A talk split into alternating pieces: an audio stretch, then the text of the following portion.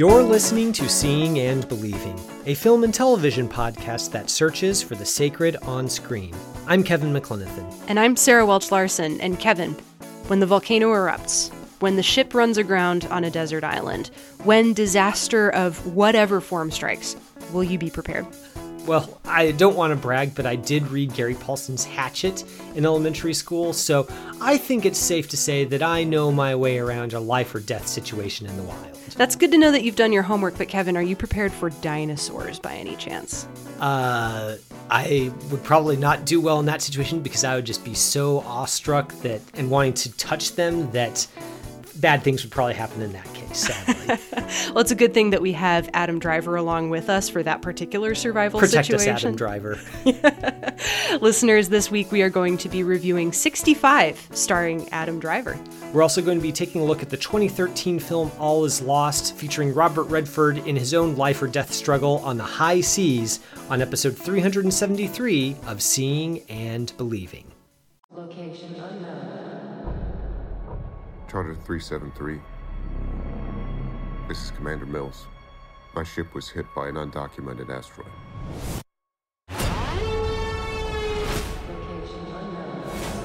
Transporting 35 passengers.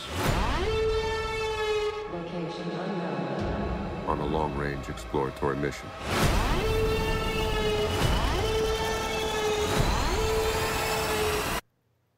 Send help. Welcome to episode 373 of the show, listeners. We are going to be taking a couple steps back from the overall tenor of the last week's episode, where we plumbed the spiritual depths of Godland and Pascal's wager with My Night at Maud's, We're going to talk about spacemen fighting dinosaurs in this I, episode. I mean, that could be a spiritual experience, depending on how you feel about the movies we're going to be talking about. we are going well. We are going to be talking about two doozies uh, in the watch list segment. I picked. Uh, the Robert Redford one hander, All Is Lost, to pair up with kind of a survivalist theme with the new release that we're talking about here in this first segment. We're talking about 65. This was a film that I had on my most anticipated films of the first part of the year. So, of course, we're going to talk about it on the show. Here's the synopsis this is the new film from Scott Beck and Bryan Woods. The writer directors of this film are maybe best known for writing the 2018 breakout hit A Quiet Place, and they waste no time in getting to the point with this new film. By the time the title comes up on screen, we know that it's set 65 million years in the past. Our hero, played by Adam Driver, is Mills, a member of an advanced non Earthling civilization, and he is about to have a very bad time of things when his spaceship crash lands on an Earth that is still ruled by the dinosaurs. Driver left his family in order to take a two year job ferrying passengers to and fro among the stars.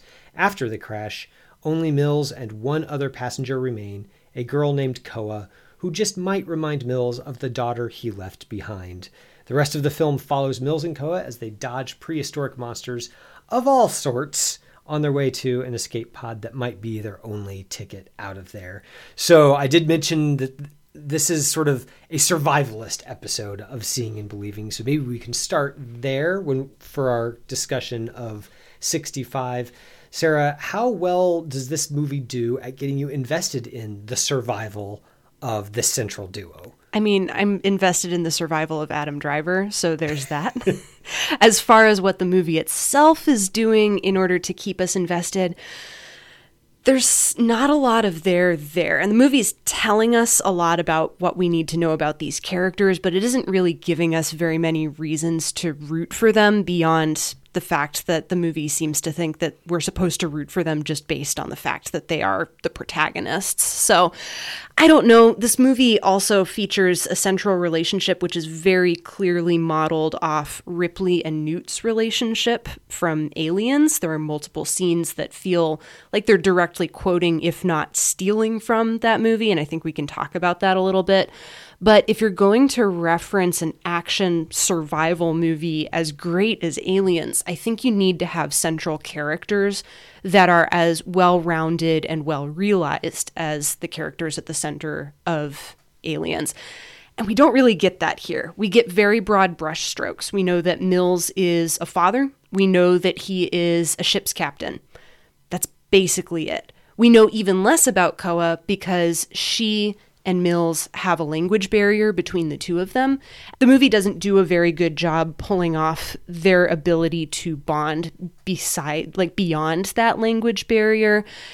It's an interesting conceit and it feels like that could be an interesting obstacle on these characters' journeys, but ultimately it feels kind of perfunctory because those characters are always going to be able to get from point A to point B anyway, regardless of what gets thrown in their path. So I don't know. A lot of this movie feels like a foregone conclusion. And maybe that's because of the framing device. This movie tells us right up that it is happening 65 million years ago. It tells us immediately who Adam Driver's character is, and it tells us how and why he's present on Earth. And I feel like with the proper framing, it didn't need to be a mystery movie, but I don't think it needed to tell us the twist right off the bat because once you know the twist, there's almost no there there. And a good movie can survive you knowing the twist about it, but this movie isn't even able to hold up under telling you everything and showing its cards on the table literally right at the opening titles. So you did say that this was your one of your most anticipated movies of the first half of the year. Did it live up to your expectations? I mean, I disappointment springs eternal when it comes to me and blockbuster movies. I I do always kind of hope for you know a, a good time.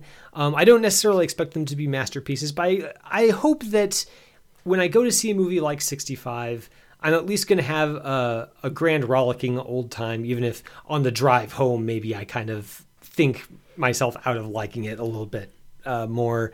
Um, and th- I have had blockbusters like that. Godzilla versus Kong. Oh, yeah. Is not a smart movie. It's not a great movie, but I had a lot of fun with it. It delivered the goods. It had Godzilla fighting King Kong, and there was lots of weird, interesting things going on along, around in the margins. I enjoyed it.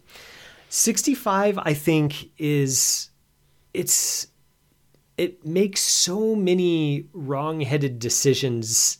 It's almost as if uh, Scott Beck and Bryan Woods are purposely trying to buck against, like, subvert maybe kind mm. of the the good solid bones of of storytelling. The the fact that there's a language barrier between Mills and Koa means that their relationship doesn't really feel sticky. Um, there's not really a whole lot of attention paid to atmosphere. There, there's, and and this kind of ties into your point about the, you know, the twist kind of being front loaded at the very beginning. Mm-hmm. Is that again, we we don't necessarily need to be wondering, gosh, where are they? Because you know we've seen the trailers we kind of know where they are mm-hmm. but because it's so earthbound right from the start there's just there's no attempt to build any sort of mystery any sort of gravity that's drawing us into this movie and and making us buy into any of the kind of the dynamics it's playing with whether it's the you know surrogate father daughter relationship or whether it's the kind of horror movie light uh, aspect with the dinosaurs or the survivalist aspect where it's just part of the fun is just kind of watching the characters improvise in order to stay one step ahead of the reaper. Like any one of those things is a solid foundation for a film and they're all kind of floating around in this movie but they never are grounded in anything and so it becomes kind of impossible to become absorbed by it. And anytime that I felt like I was beginning to get on its wavelength, there would be a, a needless jump scare or just a strange editing decision to cut away from a sequence before it really felt fully come to fruition that just really it, it yanked me right out of it again. Again, it feels like Beck and Woods. If I didn't know better, I would think that they were doing something kind of avant garde and really trying to subvert the audience's expectations.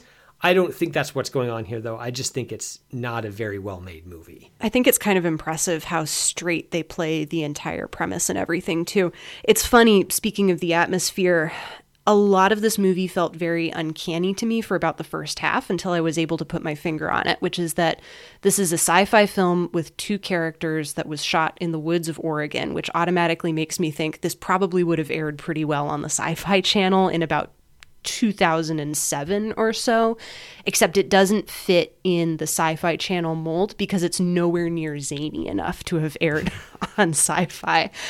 Um, and that I think is my biggest disappointment. I will confess, I did actually have fun with 65 despite to be fair, myself. To be fair, you also had a good time with Morbius. So yes. well, we'll just put an asterisk next to that for for context. There's no accounting for taste, and I know what I like, and I like very dumb movies on occasion.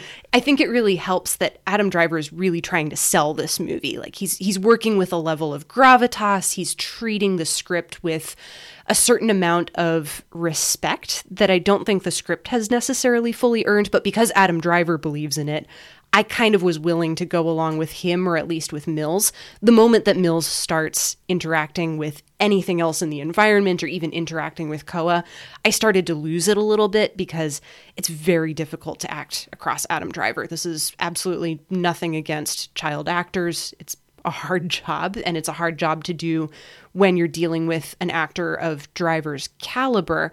But when it's just him acting afraid or acting despondent at his situation, I feel like I was willing to go along with the movie a little bit more because he seemed to believe it and he seemed to buy the stakes. And again, the rest of the movie isn't quite up to that caliber because the movie doesn't seem to believe in its own stakes or it, doesn't feel like it's willing to commit to the truly zany premise. It's just so serious and so flat and that affect just kind of sticks there for the course of the entire runtime that there really wasn't any dramatic i don't know I, I never wondered for a second whether these characters were going to be able to get off planet because it just didn't feel like there was any sense that they were going to be able to fail because this just doesn't really feel like that kind of movie. And maybe again, it's because of that signaling at the top of the film where we know where they are and we know what they're doing. And we know that the premise is we're going to drop Adam Driver on Earth 65 million years ago. I don't know. Um, I appreciate his level of commitment. I kind of wish that the movie had been willing to rise to his caliber. I, I don't feel like this movie trusts its audience very much. If I mean it it definitely plays like one of those films where the studio kept giving notes because they were worried that the audience wasn't going to be able to follow along with somebody something or they were worried that a character wasn't likable enough. And so things get piled on top of other things hats on top of hats until you kind of the, the movie kind of loses sight of what it's even trying to do. And i think that uh, watching this movie is kind of an exercise in wondering just what exactly like how how did this take shape in uh, the director's minds? Because it's not so much like you said something just feels a little bit off. For, for example koa um, is not a particularly compelling character. No no shade to the child actress. It's just that she doesn't really have a character to play. She's almost she there's a language barrier of course but the way that she's been written and directed it's almost as if she's mute or or has like some sort of mm. like some sort of something else going on besides just not speaking the same language as driver's character she she doesn't communicate she doesn't seem like a person who speaks another language she, she seems like a person who has forgotten how to speak mm-hmm. and and kind of like gesticulates and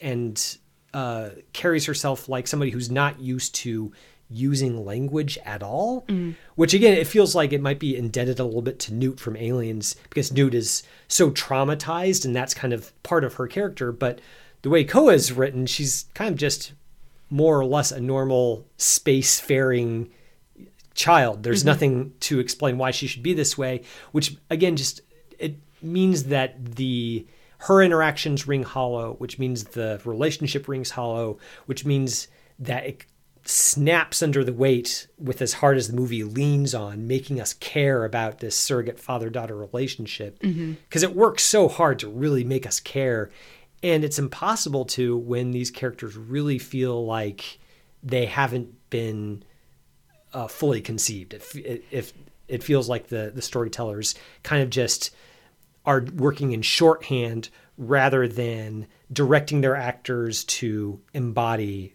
actual well not actual humans because they're not actual humans But people. they're they're Star Wars humans. I don't know, like they, they're from a solar system long ago and far away. But you know that they're they just don't feel like people. Pers- mm. They don't feel like persons, and that's a problem. I, I do think that Adam Driver's character does feel like a person, but I don't think that that's due to the script. I think that's purely Adam Driver's embodiment of him. I feel like it's rare that we get to see him play tender. And he does get to do that at a couple of points in this movie, both when he's interacting with his own daughter back home and then in flashbacks, and then very occasionally when he's interacting with Koa as well. He's, he does get to be gentle, and you see a lot of that in his eyes and in his face and in the way that he holds himself. And one thing that I do want to credit the movie for is it gives him the ability to give a physical performance where you see a lot of that movement and that physicality on screen. It's not a particularly well edited movie. Like like you mentioned, there are dramatic beats and scenes that are kind of undercut by the way that the film cuts away to a new sequence. But on occasion, there is action, and we do get to see Adam Driver commit to action. Is in fr- is it in front of a green screen? Absolutely. Can we actually see the monsters that he's fighting? No, we cannot because again, they are also CGI. But he does get the ability to move and kind of expand beyond the bounds of this movie. And maybe the problem is that the movie is trying to restrain itself or tie itself into too many knots to try to live up to that framing premise. And I really do think that if you get rid of the framing and you deepen the relationships a little bit, there is something good here. It's just not the product that was delivered.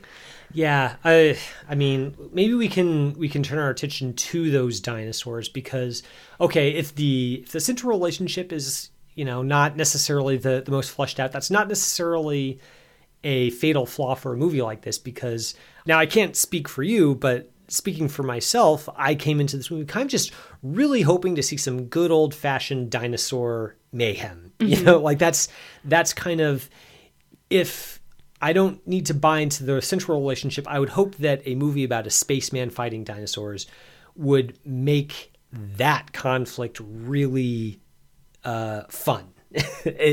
uh, fun, exciting, uh, thrilling, scary. Those are all th- directions they could go. It seems like Beck and Woods really wanted to kind of go almost go for a quasi horror f- feeling. The way that they um, frame some of the early sequences of dinosaurs where we don't necessarily see a T Rex, but we see the the treetops moving as a T Rex moves among them. Um, at one point, Mills is standing on a, a cliff overlooking uh, a valley, and we get a glimpse of of a T Rex walking below him before there's a jump scare in the foreground, and then we and then we lose it Which I jumped at for which the record. I, I jumped at as well, and it made me angry because it felt like the movie it was it was trying to give some horror frisson to what it was doing, but it wasn't bothering to create the atmosphere that would make mm. those kinds of filmmaking tactics feel in a feel in place.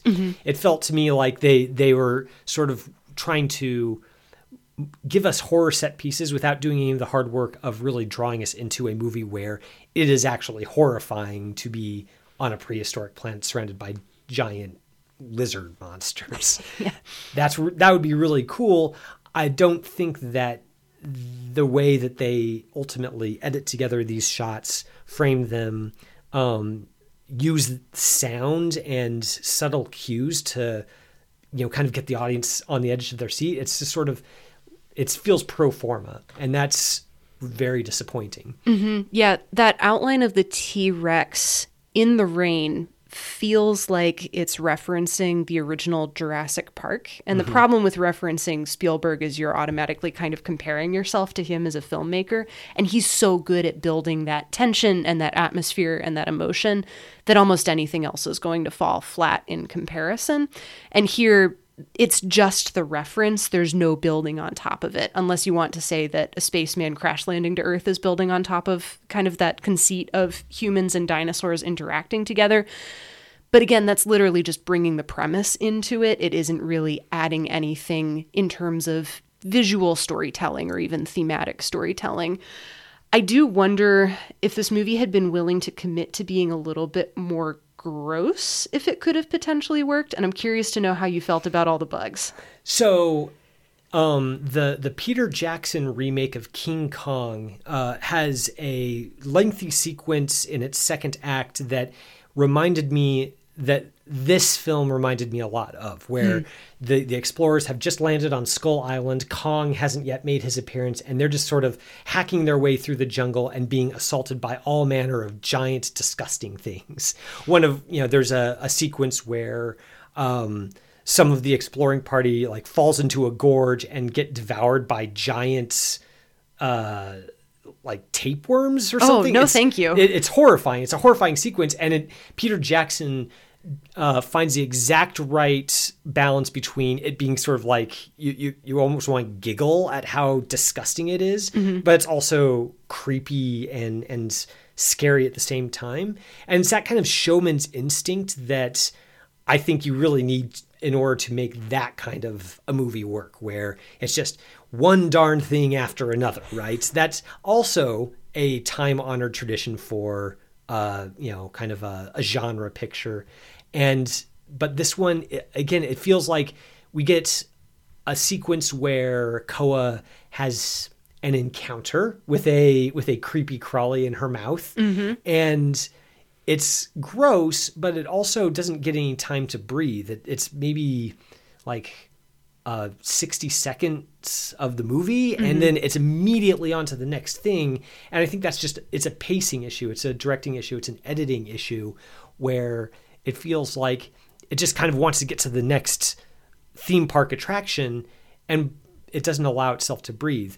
You contrast that to something like the, the initial T Rex attack in Steven Spielberg's Jurassic Park, where he takes his time getting the characters there stuck in the rain, letting them see the, that the goat's gone, the water vibrating in the cup. All those things are little touches that build up and build up and build up. So it feels like there's a rising and falling action that feels totally satisfying when you're seeing it in the theater. Mm-hmm. This does not feel satisfying because that pacing isn't there. And we also care about the characters in Spielberg's movie. And again, there's there's not much tying together these characters in this movie either. That being said, I feel like we might be potentially being hard on 65. I can't believe that I'm defending this movie because again, it's not a good movie. but it's about the same level of depth and thought as your typical B movie horror from the 1950s.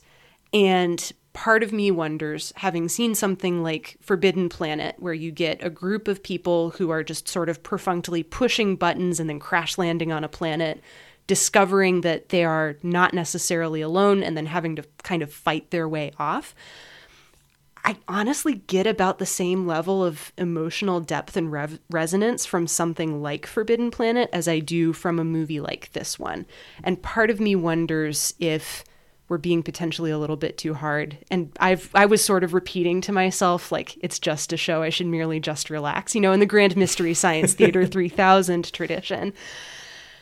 I don't know. Like, on the one hand, I do feel slightly insulted by the level of depth and thought that was put into making this movie.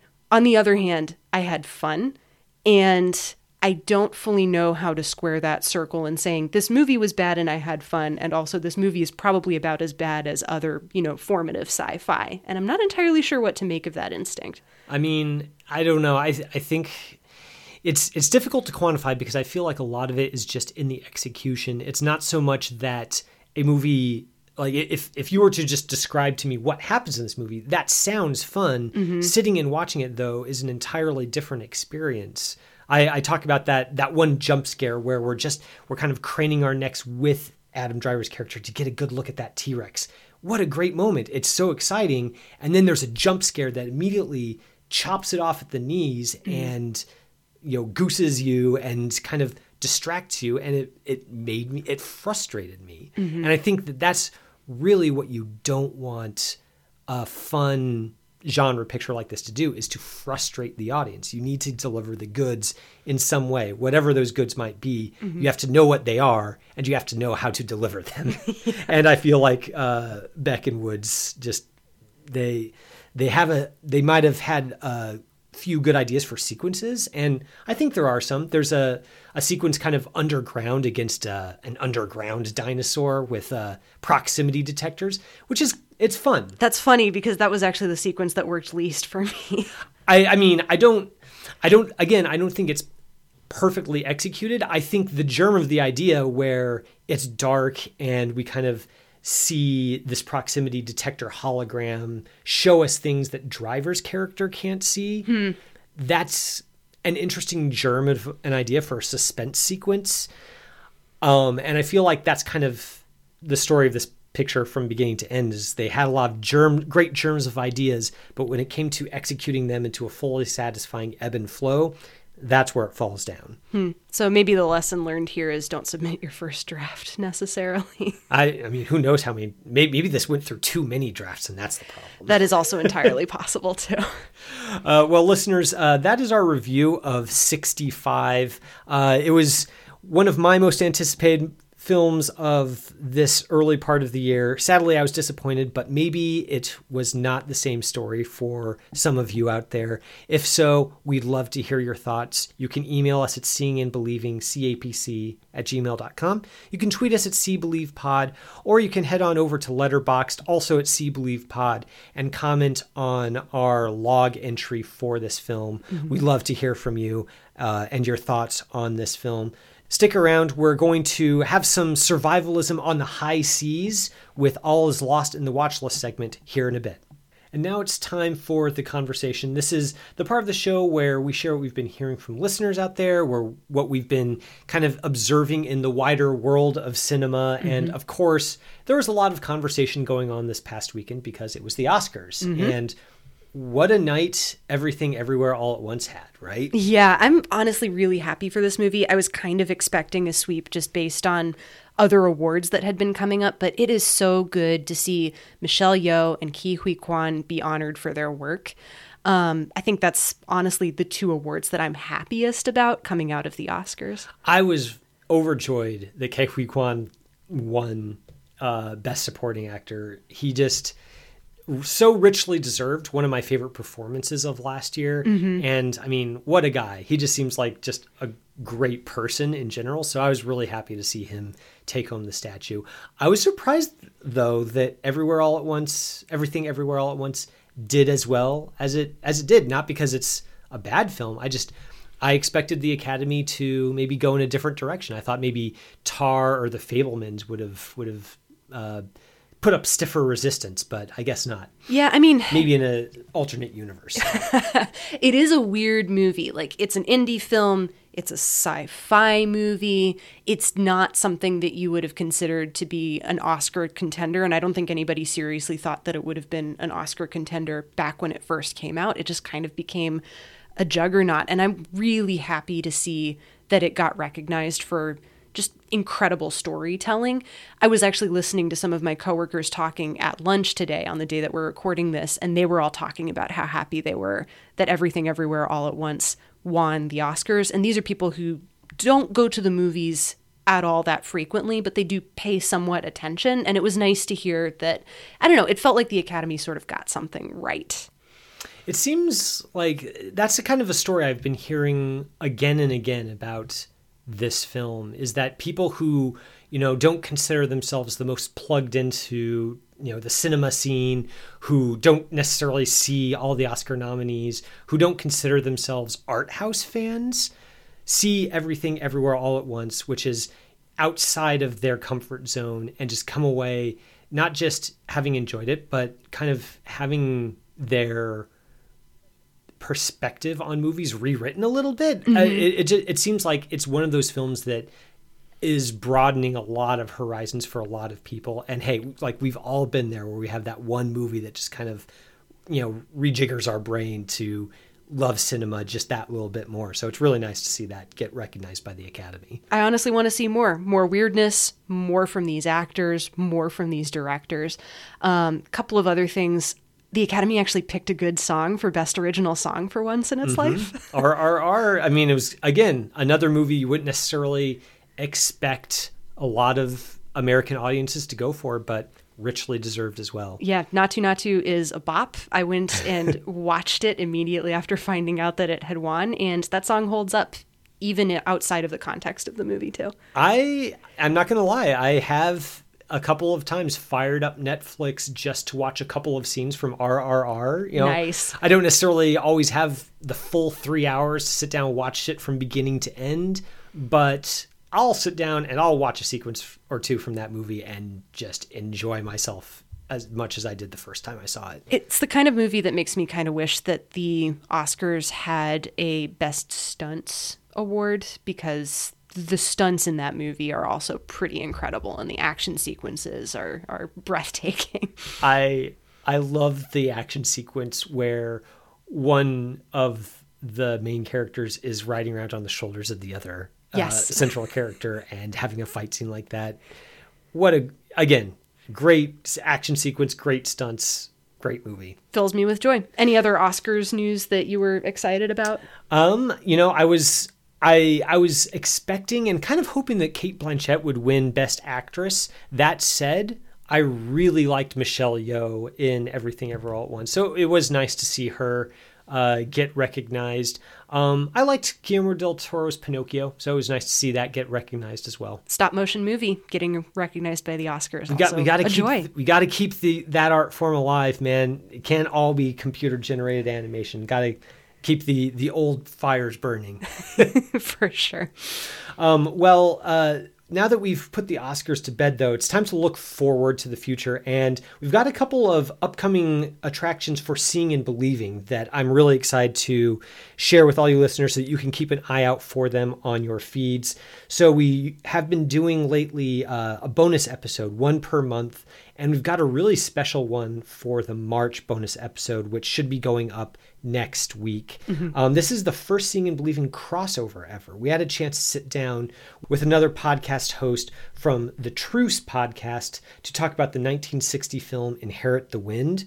Now, for any of you who aren't familiar with it, the Truce podcast is a history show that focuses on the history of the church. And the current season of the podcast is all about the fundamentalist movement of the early 20th century. And of course, you can't really talk about that without at least bringing up the Scopes monkey trial, which is the event on which Inherit the Wind is based. So we sat down with Chris, uh, chatted about not just what we thought about the movie, but also what we thought about the historical context surrounding it. It was a really great conversation. All three of us enjoyed ourselves immensely, and that'll be going up both in our feed and the Truce podcast feed. If you want to subscribe to that one as well, you can catch it in both places. and possibly also catch up on some of the additional context within Truce. You can listen to just our episode. We're just talking about the movie and about some of that surrounding context. But if you are interested, you can also head on over to Truce too. Yeah, he's uh, Chris has done a, a, a multiple episodes on William Jennings Bryan, so there's a lot of, of context that you don't have to just listen to our episode. You can get some of that context listening to previous episodes in this season as well. Now, uh, moving to purely seeing and believing content, I'm actually really excited about the Patreon exclusive episode, Sarah, that you're going to be recording with, uh, not with me, but with our producer Jonathan. amazing, rare, powerful appearance by our beloved producer. So, Jonathan found out that I have never seen the original Rocky. I think this came about when we were talking about Creed 3 when we reviewed that a couple of episodes ago. And so, Jonathan said that he would like to sit down and talk with me about Rocky. So, in a couple of weeks, we're going to sit down and do just that. And that will be on our Patreon feed. So, not in the podcast feed, but over on the Patreon. So, if you want to go over there and support us, maybe throw a few dollars our way, um, we would love to have you. And we would love to share that episode with you. Yeah, and if you do throw a few dollars our way, not only will you get access to some of these Patreon exclusive episodes, but you'll also get other perks thrown in as well. We have the the kind of the movie dictator tier. I'm not sure exactly what to call it. I, I call it the movie dictator tier, where if you pledge at ten dollars a month, once a year, you get to pick a movie and make us talk about it on the air. So now that can be a new release. We've had uh, patrons uh, have us check out a a film that has recently come out that they just really want to see get more exposure. We've also had patrons have us review beloved classics. Uh, Sarah, your dad, who's a, a patron, had us talk about Rear Window, which always a good treat to talk about Hitchcock on the air. Definitely. Yeah. So if you want to support us, support the show, um, help us keep Jonathan happy as well, um, you can head on over to Patreon slash seeing underscore believing underscore podcast. So now we're going to go to the watch list, which, Kevin, as you know, every week one host picks a movie that the other host has not seen. We watch it and then we discuss it. And usually there's some sort of a connection between our new release and our watch list. So, Kevin, you mentioned that this is our survival edition of Seeing and Believing. I think you can also make it a little bit of a stretch and say astronauts are mariners of a sort. So you've got hmm. solitary mariners, marooned, stretched past potentially their limits and trying to reach another person, get help, get survival. So that's my galaxy brain connection. I, I, I, like that, and that that's you know that's one of the reasons we keep you around is to provide that stuff. I wouldn't have made that connection, but I'm digging it. Excellent. So this week we are discussing 2013's All Is Lost, um, which, as you mentioned, is a one hander. There's only one person on screen at any given time in this movie, and it's the same person. It's Robert Redford, who plays a sailor whose boat is damaged in a collision with a shipping container. So he finds himself facing down obstacle after obstacle, stretching the limits of his ingenuity until the only thing left for him to confront is his own mortality as he floats alone on the Indian Ocean.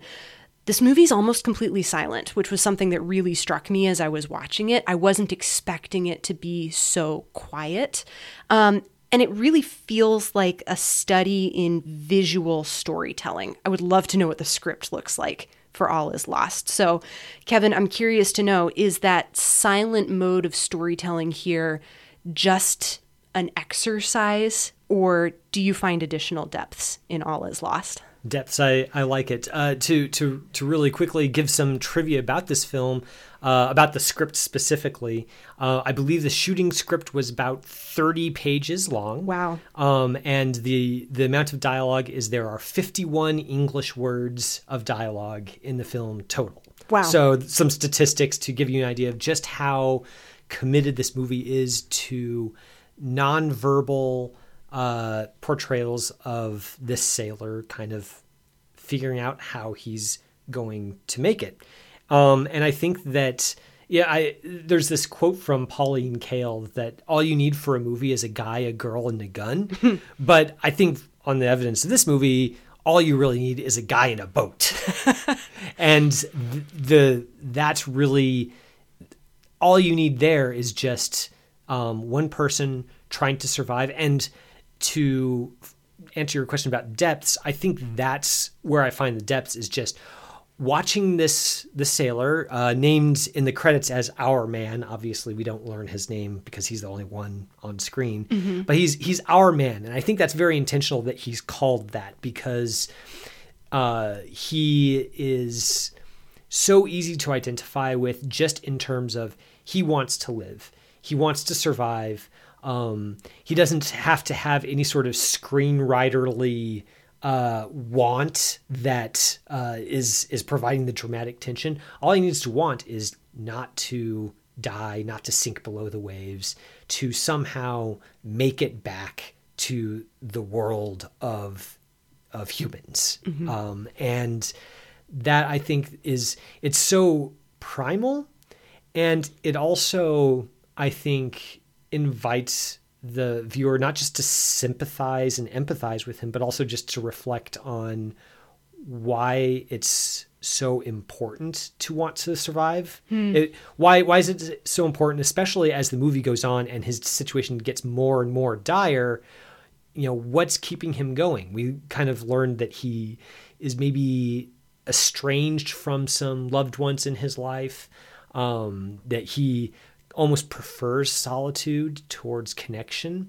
So when things keep going worse and worse for him and just the act of survival is so difficult, why does he keep going? Is it just an animal sort of instinct or is there something larger going on there?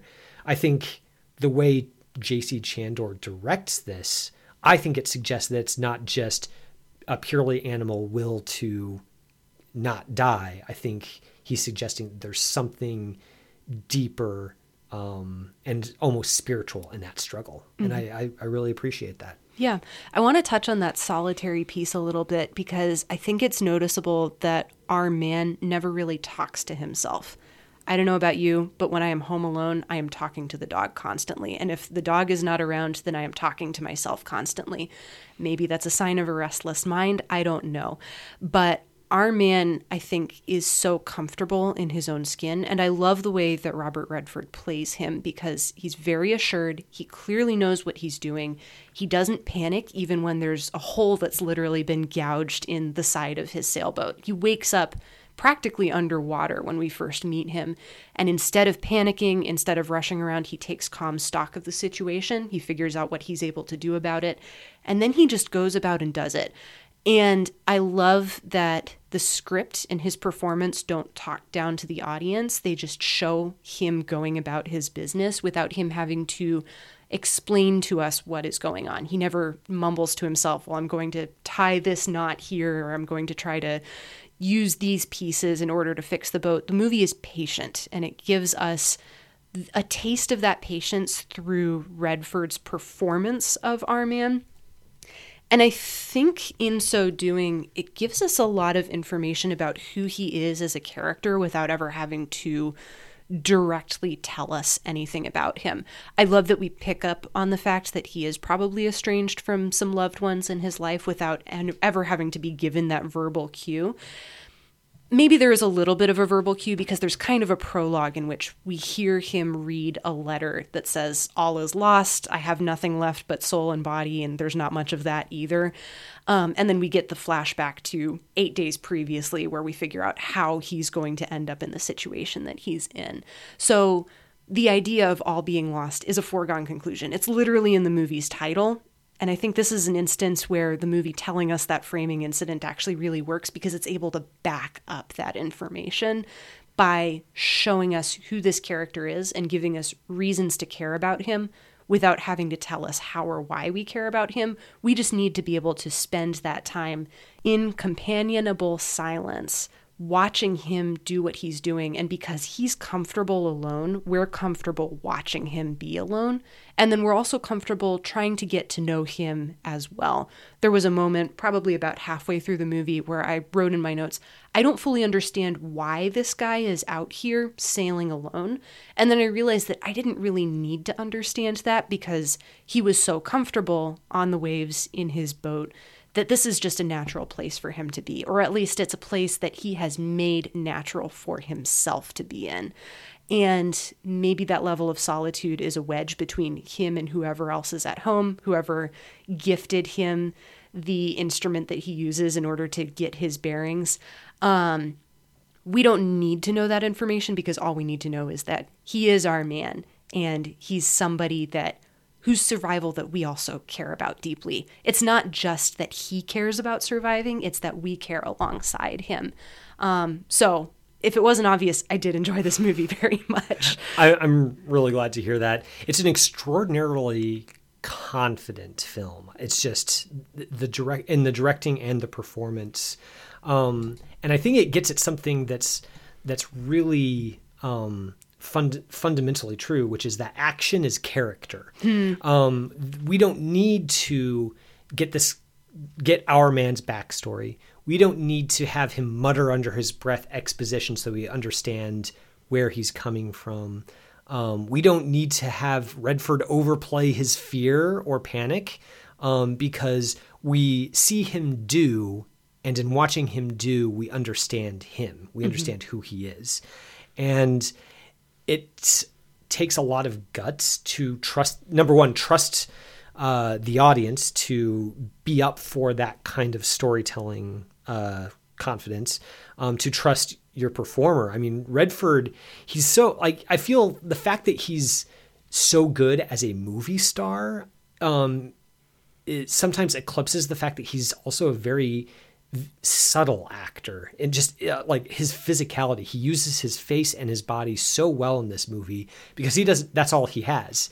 Um, just like he he mentions in that opening prologue all he has is is is body and spirit and there's not much of that and redford stretches it to its fullest potential here and it's just it's there's a certain kind of pleasure to watching a craftsman at the top of his game, do what he does best. And that can apply either to Redford the actor or our man the character, either one. And I think maybe by the end of the movie, the, the, the boundary between them has kind of disappeared.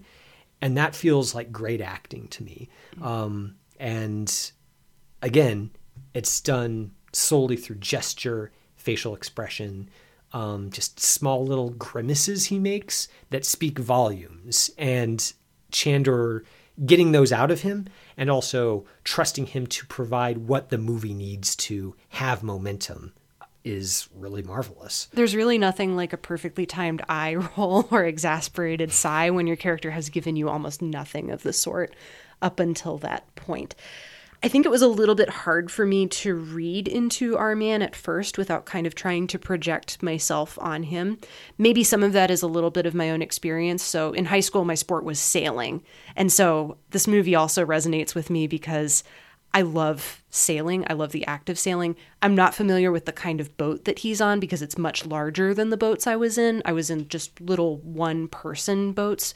And when you're out there, it's literally just you and the boat and the water. And so watching our man kind of navigate his way around the boat, part of me was wondering if he was as confident as the image of himself that he was projecting out there, partly because I was not a particularly confident sailor to begin with. I was also a teenager at the time. Hmm. And so at first, I think when the movie front loads the story with that final message that says, literally all is lost, kind of gives us the title right up uh, there up front and also gives us the point where we know that our man is going to end up getting and then smash cut back to a week before and we see him moving confidently around the boat.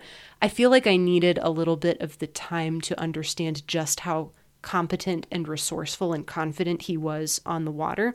And we get that fairly quickly but for a moment there i wasn't entirely sure does this guy have any business being out there on the waves or is he out there essentially on a fool's errand or, or is he attempting to do something that most people should not attempt to do? And the more time i spent with the movie i think the more i realized just how much i was underestimating this character which was a really humbling thing to experience knowing that i had come to the movie with a specific set of expectations and i think the movie was confident enough to let me have those and then prove me wrong without having to feel like it was forcing an argument necessarily. And that's an act of faith, I think, on the filmmaker that is really difficult, and I applaud them for it.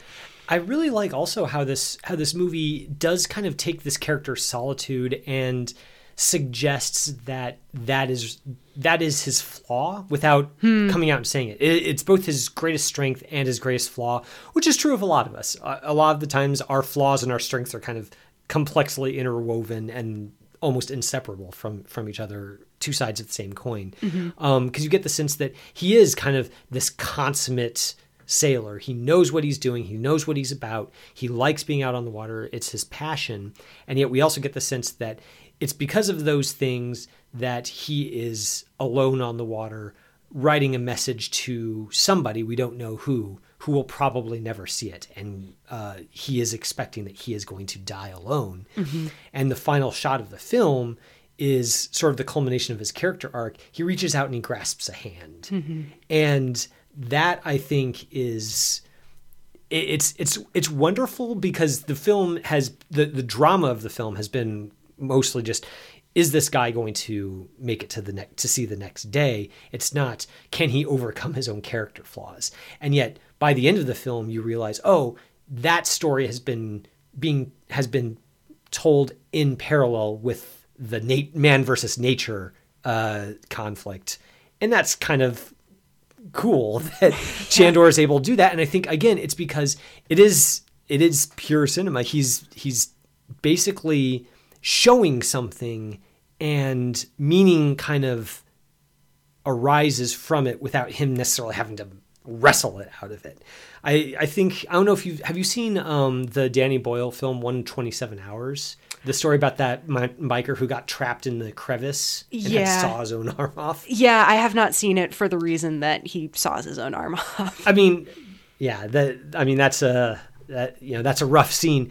Um, it's a good movie. I, I like it quite a bit actually, and I like James Franco in it as well. It's a total and it's, it's got a kind of a similar thrust in that there's kind of this you know this man's man. He doesn't he doesn't think he needs anyone.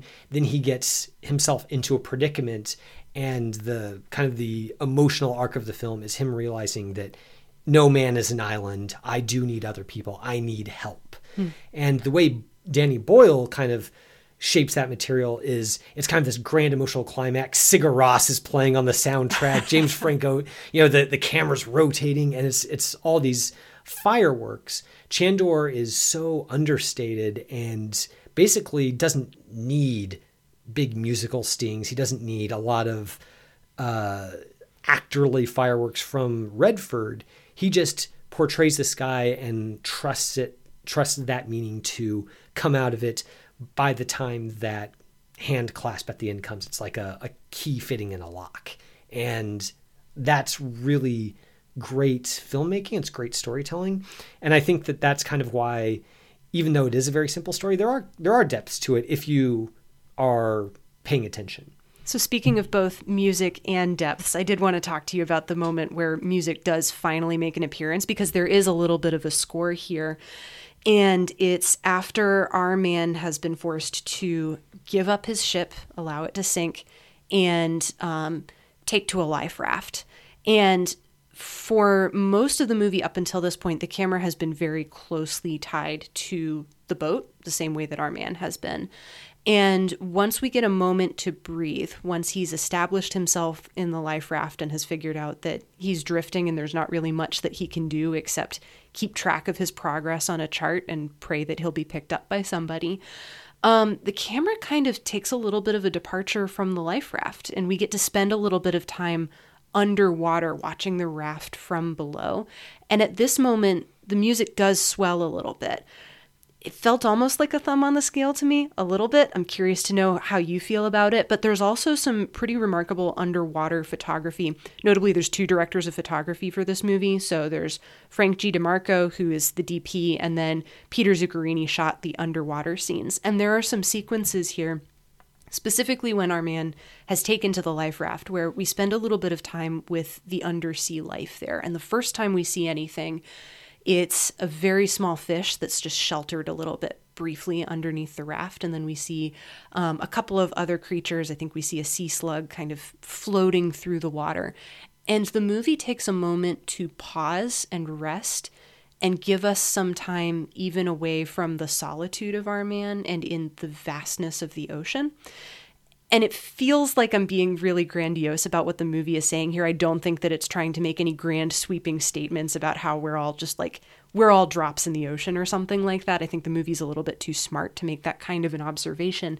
But it is smart enough to point out that this man is in solitude and he can't fully see everything else around him. And yet, at the same time, there is a lot of other life around him. It's just not the kind that's going to be able to sustain him. So I did appreciate that moment and that that chance to be able to breathe. And I appreciated the moments when we do return back underwater and we see some of the other threats and the other fish that are following underneath him. But that musical cue is something that I think bothered me a little bit because it felt like it was almost putting a little bit too fine a point on that point. I mean, I I I like that reading, and I can see where you're coming from about the the musical cue as well. I do think that that might be Chandor kind of just giving us a little something so that it's not entirely an austere experience. Um, he is kind of letting giving us, you know, giving us little drip drops of, you know, heartstring pulling, just sort of like maybe sustain us a little bit. Um, so it didn't it didn't bother me, um, but I do like that read on the the underwater shots, the way that it kind of contextualizes it, because the the danger of a movie like this is that uh, being so laser focused on him, it can become kind of solipsistic, or he it becomes less a movie about a person and more of a movie about how he's the only thing in the world that matters. And those underwater shots kind of show that you know they're fish kind of just living their lives. They don't know that he's you know on the brink of death, and it doesn't really matter to them.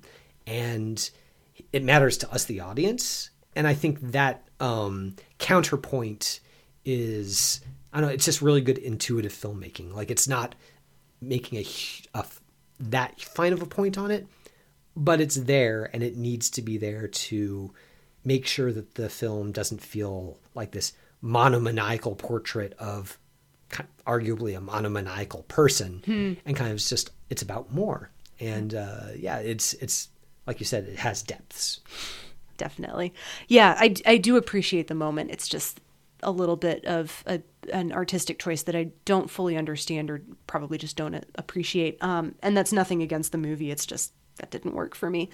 The one other thing that didn't work for me, I don't know if you noticed this or not. It feels like a quibble because, again, this is a very good movie, but there are a couple of moments where we get jump cuts when our man is feeling despair. It's something that bothered me a little bit because I just wasn't fully expecting it, but he's looking over the depths. He realizes that he doesn't have any drinking water, and the camera cuts a little bit between his reaction and then a little bit of additional time. Didn't feel like it fully got the function of a jump cut because I couldn't tell how much time was supposed to be taking place. I didn't know if it was supposed to be just a picture of his despair or what, but I don't know. It, it felt a little bit jumpier, for lack of a better word, versus some of the other assured hmm. direction, too. I mean,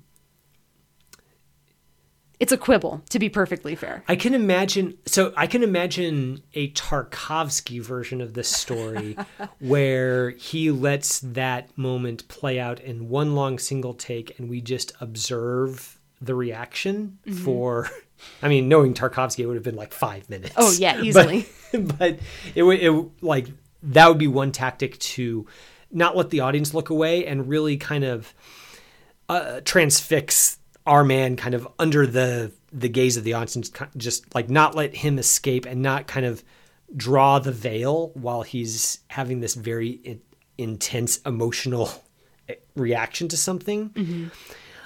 I can see it both ways. I can see the virtues of that. I the, the jump cuts there might kind of be an illusion that is allowing our man a little bit of privacy, kind of like hmm. one one of those rooms in a zoo, you know, where the animal can go to where it's not being constantly surveilled by by the visitors. I don't know. That's that's probably going a little bit too far, but I kind of that's maybe what I saw underlying that strategy. Hmm. But that that might just be you know, I, I might be going out on a limb there. Yeah. I mean, it doesn't feel like going out on a limb. It just felt like a choice that jarred me just a little bit. Maybe it was intended to jar me, but it was something that kicked me just far enough out of the movie that I questioned its inclusion. Hmm. Fair. And that's something that that's a decision in this movie where I was not questioning the vast majority of those decisions because again, it is a very assured hand. It's a very good movie. It's a fascinating character study and it's also just a really good picture of Robert Redford and his abilities. And I don't know, I just I feel like I came away appreciating his acting capability, um, having watched this film too. Yeah, man, we I. Uh, yeah, I, I underestimate Redford to my shame sometimes, and then you know I see a movie like this or The Old Man and the Gun, kind of his swan song, and man, he's just he's he's a good. He's a cinematic treasure to be honest. Breaking news on Seeing and Believing. Robert Break- Redford, he's a good actor. Who could have guessed? Uh, well, well, listeners, that is our review of J.C. Chandor's 2013 film, All Is Lost. Uh, if you've seen this film, I know that it got uh, nominated for Best Picture once upon a time, so it was kind of in the cultural conversation at one point. So if you've seen this film uh, as a result of watching along with us for this episode, or if you saw it back when it first came out, let us know your thoughts about it. what other hidden depths maybe did we not touch on with this discussion that you'd like to see highlighted. Next week, Sarah, uh, I am going to be off. I'm going to be at a work function. I'm going to be out of this the seeing and believing game, but that does not mean that the show won't go on. You have got quite an episode planned for our listeners next week. Work function is definitely one way to put maybe off at an Assassin's conference, potentially. Who I, can say? It is at a hotel. I am going to play my cards close as to whether it has certain very special and specific rules, though. Probably for the best. That seems like a good professional choice. Listeners, we are going to be reviewing John Wick Chapter 4, and I will be bringing back returning guest Abby Olcese in order to be able to talk about John Wick. I'm really excited to have this conversation with her. She loves action movies about as much as I do, so I think it's going to be a really good time.